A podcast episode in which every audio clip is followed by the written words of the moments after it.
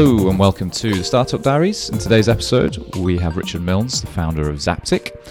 Richard talks us through his journey into technology and creating the Zaptic product, which is actually very reminiscent of a, another well-known tech, tech entrepreneur and his journey into technology. He also gives us a description of the phrase dangerously agile and how he has implemented that into the culture of Zaptic. He also gives us a really good, honest, transparent view into the values and how he's built the team over at Zaptic. I think it's a really interesting one, so give it a listen. Hello, Richard. Hey, Chris. Uh, thanks for joining us today. Do you want to start off by telling us a bit about yourself and the story behind Zaptic? Yeah, I'd love to. I'm Richard. I'm the CEO and one of the founders at Zaptic. Uh, Zaptic actually originally started uh, a few years ago, and it came out of the back of uh, what started off, believe it or not, as a web design company. And we were developing you know, various different local websites, and over time, that actually became more like a digital consultancy where we were developing not websites but software applications. And after a few years, it got to a point where when I started at university, I was running a digital agency where we were developing supply chain critical software for companies like Unilever, for Carlsberg, and it got to a point where I was sat in a lecture, and instead of focusing on the lecture, I was actually writing um, software for managing the supply chain in some of these companies. So it was really quite an interesting time. And while we were doing that, uh, we actually felt that we'd built the same application about five times, and we realized that every industrial company in the world has pretty much got the exact same problem, and that's what's called the skills gap. So the average age of a workforce uh, is actually increasing. So, you know, for various reasons, that uh, most of the skilled workers tend to be of an older generation, and more and more they're starting to retire. And on the flip side, the actual complexity of day-to-day work is getting harder. Um, you know, whereas 20 years ago you might have been putting boxes in a conveyor belt, now you're responsible to maintain and update the uh, robot that's putting boxes in a conveyor belt. But more often than not, it's actually the same person. Mm-hmm. So this massive cultural shift is happening where we're trying to move, um, you know, quote unquote unskilled workers to being sort of skilled knowledge workers. And that was a problem that we realized we'd been solving over and over again in various different ways. So that's when I was sat in a particularly boring networking lecture at university, and I was thinking, you know, why the heck am I here learning about what the eighth digit in um, uh, an Ethernet packet was? So I thought, you know what, um, I'm going to drop out university and I'm going to go after this problem. So I dropped out of university. I started to build the original um, bit of a platform, but then I realized I was you know, far from qualified myself to be able to build this kind of company. Uh, I didn't have a cat and hell's chance of um, of doing that. So then that's when I started to find you know, the best people I could possibly find to bring on board and bring onto a team. And that's when uh, we were able to build up a founding team with some really amazing people. And from there, we actually originally started to go after um, the retail vertical mm-hmm. um, because that's where we'd worked for most. So we developed a solution that was being used by you know brands like um, Red Bull, Monster, McVitie's, uh, and more you know, to manage their day-to-day uh, retail teams out in the field. And know, that was great, and we were built a successful business there, and we, we still operate there. But we we kind of felt like there was something missing, and um, around about the same time, we were raising money from in Silicon Valley investors. So we've raised now um, uh, just over five million in funding, and uh, you know, when you do that, that then comes with certain expectations and growth margins. So, in order to hit our kind of growth objectives, we realized actually we need to find a chunkier bomb, a bigger bomb. Mm-hmm. So, that's when we went back to a drawing board and we thought, well, actually, where is the biggest, where is what, what industry is feeling this problem um, the worst? And we looked at manufacturing, and we realized a lot of our methodology and our beliefs all stem from uh, the methodology and beliefs in manufacturing. So, in 2018, we pivoted. Um, since since doing that, we've now closed deals with some of the largest manufacturers in the world. Uh, companies like Carlsberg are now relying on Zaptic every day, um, and we're looking forward to moving forward now. We've just about to close another funding round, and we're going to use that capital to grow Zaptic. And you know, we believe that you know, there needs to be a Microsoft scale organization focused on the world of deskless workers, mm-hmm. and you know, we're hoping to be it. I just imagine in the social network film with Zuckerberg walking out with, just with your face now at the, well last at university going no I don't need to do this anymore um, one of the words you obviously used there was, was the word pivot um, and uh, when we were discussing doing this podcast it was couple, several pivots sort of on the journey uh, Mm-hmm. before you had uh, quote unquote your big moment. Um, how do you navigate navigate those changes and the challenges around taking a new direction with the product? Yeah, and I would say some businesses um, are stem from an absolute genius idea that never changes. Um, you know, some of them have that spark. Um, they'll develop it and you work on it for 10 years and they built Google. Uh, whereas for us, we weren't that. We were the exact opposite. You know, we had a kind of vague idea of the kind of problem we wanted to solve, but the actual specifics we definitely didn't have. So we've pivoted probably not once, not twice, but you know continuously over the last few years, and that's been driven by our kind of agile culture. You know, looking towards the future, we want to make sure we uh, you know, we hold on to that because we we don't believe in you know, making a plan and sticking to it. We believe in learning from the most recent data, iterating and improving, and uh, being agile about everything we do. Perfect. One of the things, obviously, as well, we discussed was your sort of cap- raising capital journey. And I think initially you've been rejecting funding or the idea of funding and conversations around it. So, what what made you change your mind? I think um, when I first met an investor, at the time we had uh, a lot of capital we'd built up from consultancy, and, and we were being quite uh, we were bootstrapping it, so we didn't need the investment. And one of the things I said to a first investor is we don't need any investment, hmm. which turns out is the best thing you can possibly say to any investor. So that was Charlie Songhurst. He's a really, really influential investor in the European scene, and, and he's been an amazing advisor and, and coach for me in the company. And yeah, he kind of highlighted, well, yeah, how long is it going to take for you to grow the business without venture capital funding?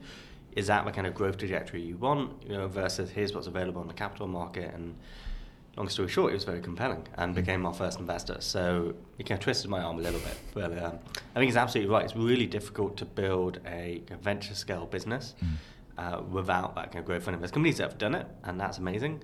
But they're the exception. You know, the rule is you need investment. And something that I've learned is you've got to play the odds. I spent too long trying to be the outsider, and you're just making life hard for yourself. Actually, play the odds. You know, what what do most people who are successful do, and, and do that if you think that's right for you. Yeah, fair enough. Excellent. Stepping into the podcast for a moment to talk about a recent update within Burns Sheehan, we are putting together and soon to release our technology market report, which will have commentary on the recruitment market within technology space across the north and south of the UK. In addition, it will have a salary benchmark in there. If you're interested in getting your hands on a copy or getting yourself lined up to receive that as soon as it comes out, please sign up using the link in the podcast description. Um, you descri- described yourself as dangerously agile, which I don't know if that's a concerning phrase or not, um, but it's something that you obviously have at the heart of the organisation at Zaptic. Why did you choose that? And tell us a bit more about being dangerously agile. Well, we are dangerously agile. Because a lot of companies say they're agile, but what they mean is their engineering team will run in sprints. But we are dangerously agile, where every single aspect of the business is built around an agile methodology. It will continuously adapt and improve as and when we get more data. You know, we're big believers that um, you can't plan for the future. Any planning is an assumption. You can you can set goals, you can set objectives, and you can create what you think is a plan. But as you get more data, you need to adapt and you need to improve. So for us, you know, we're agile not just in engineering, but also ag- agile in product, in marketing, in sales. And as we grow, we're going to continue to to keep that in, keep that in mind. One, one of the things that can be challenging is working with customers. You, we work with some of the largest brands in the world who don't tend to work in an agile manner, but they, you know, more often than not, they want to. So we need to build relationships with them that you know, sets expectations as to how we like to work and uh, you know, share why we think that's the best way to work and why that's a valuable way to work. So, with an investor on the outside looking in, how do you handle their understanding of dangerously agile? I imagine a VC would be concerned by that phrase, probably. I, I would say the right, the right VCs probably wouldn't be. Mm. And that's almost something I screen for when speaking to VCs. Is you know, it's a two-way front when raising capital. Is you, you only want to bring people on the business that are going to fit your culture and, and your values. And that's something we screen for. Is if, if we have an investor that wants us to create a plan and, and stick to it regardless of what data we get, then they're probably not the best investor for us. If we have an investor that's more strategic and then wants to um, you know, allow us to adapt and improve and uh, continuously hone our pitch and what we're doing, then they might be a good fit for us. Perfect. So obviously, one of the things I want to dive into as well is around team culture, something that you're obviously particularly proud of. Dangerously agile comes into that. How do you develop the? Do you want to describe a bit about the culture, firstly at Zaptic, and then how you've developed it, um, and how you've ensured that through your growth, you managed to maintain that through new hires and then development of your team? Yeah, absolutely. So our culture is something that we've collectively built and developed over the last few years, and yeah, what we realized early on is in order to have a shared culture, which I think everyone agrees is important, it needs to start from a collective value system. So a few years ago, we actually had an exercise where everyone in the company we sat down and we went back to a drawing board and we thought, actually, what do we believe in? Like, what makes us different to other companies? Why are we solving the problems that we are solving? Um, and we looked at things like you know, what conflicts we had internally, you know, why do people care about that versus other things, and we boiled it down to our set of values. And you know, our values are something that everyone in the company hopefully can can list off. It's you know, first and foremost, it's transparency. Mm-hmm. We believe in transparency for everyone in the organization. What that means, that means there's no hidden information, there's no secret source. If you're an engineer and you want to look at the sales pipeline, you're more than welcome. Um, if you're sales and you want to understand more about what engineering's doing, then, then great. You know, check, go into GitLab, check it out. It's completely open source. Everything can be accessed. So transparency is something we're really passionate about. Uh, the second value is, is autonomy, and we're, we're a small team. We're really quite massive ambitions, so we're not gonna achieve our ambitions, you know, through micromanagement. Instead, what we are doing is everyone who comes into Zaptic they're empowered to be completely autonomous. What that means is that rather than being told how to do something or what to do, uh, actually just tell you what the goals you need to hit are, what are your objectives and KPIs. How you go about doing that, that's really up to you. Mm-hmm. You know, obviously we'll give you support, we'll give you um, guidance on how we've done that in the past.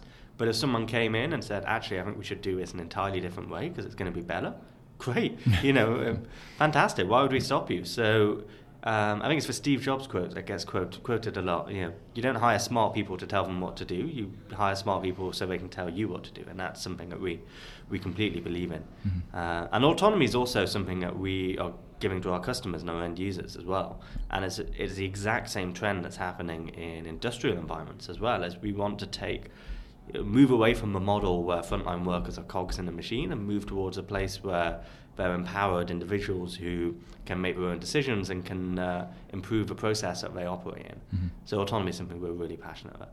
Uh, our third value is continuous improvement, and improvement is something that we are, um, again, uh, you mentioned before, dangerously agile, and, and it's only it's only dangerous and not catastrophic if you're improving all the time.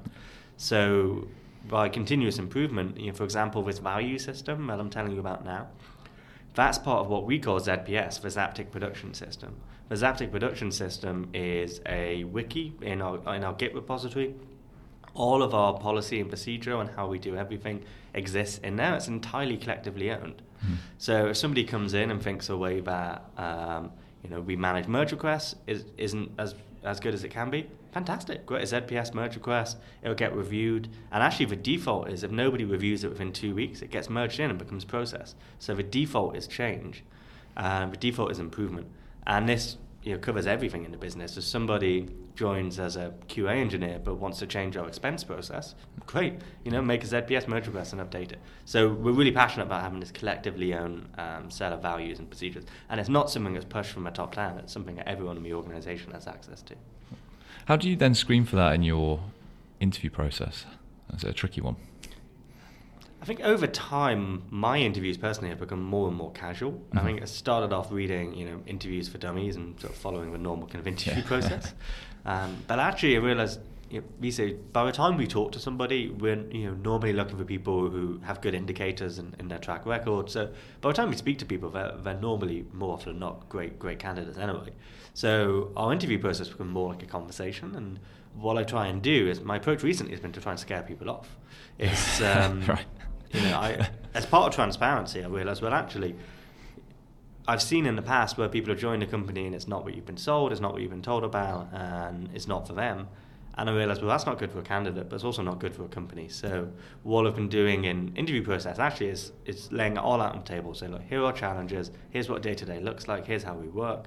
Here's our value system. We'll expect you to follow our value system does that sound like a company you can work? And you know, a, a percentage of people will say, no, actually, it's not for me, and that, that's great. You know, save them some time, saved us some time.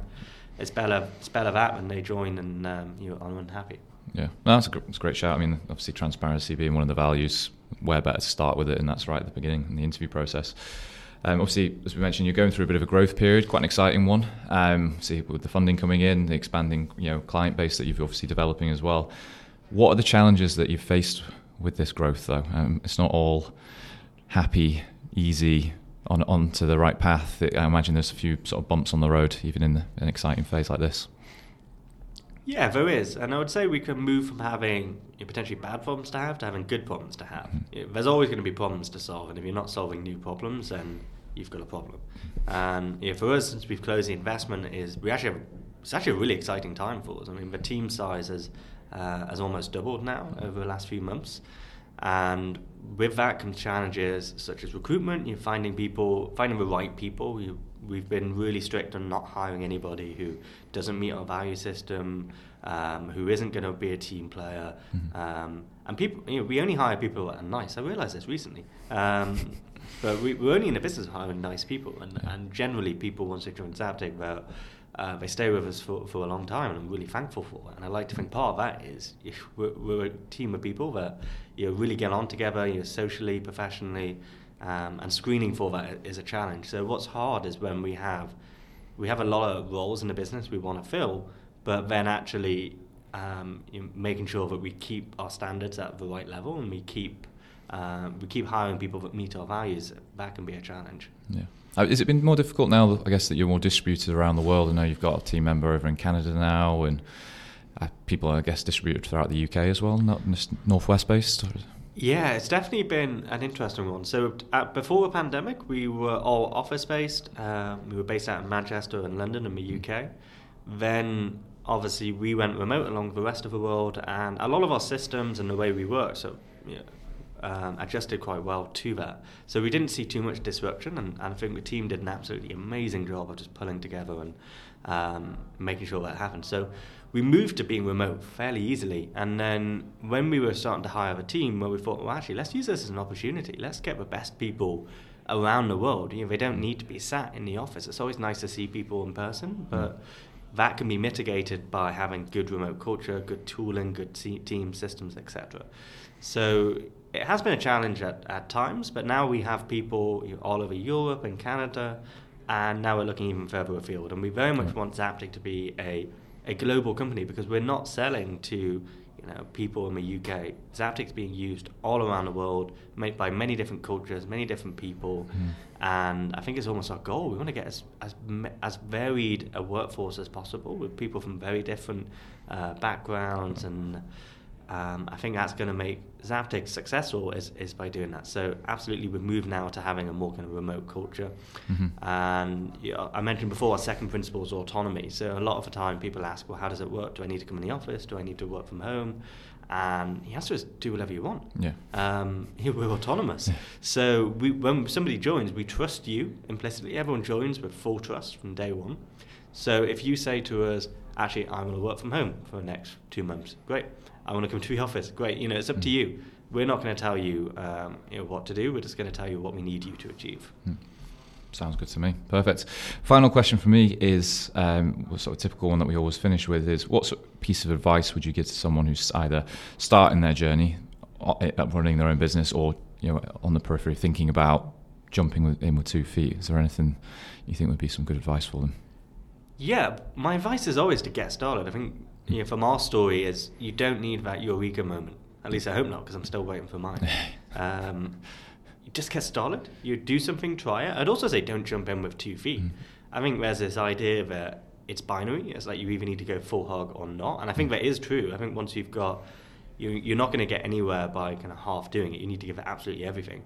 But yeah, I told a story before about how I, I left university and it sounded like a great story, but reality is I left university, but I also negotiated with the university that I'd be able to come back after six months if it didn't work out. right, okay. um, I then extended that six months later for the next year, and then the next year, and it was only until last year that they wrote a letter to me and said, right, you really can't come back. uh, you're starting to take the mix. So I would say, you know, get started, do it. Um, but you know, mitigate risk where possible, as long as it's not going to stop you from um, going after it full, full hog. So just get started. Great, great. Well, look, really appreciate that. I thoroughly look forward to the Zaptic film that'll obviously follow. Um, the Zuckerberg moment in there. But yeah, thanks for joining us today, Richard. Really, really appreciate your time. Thanks for having me, Chris.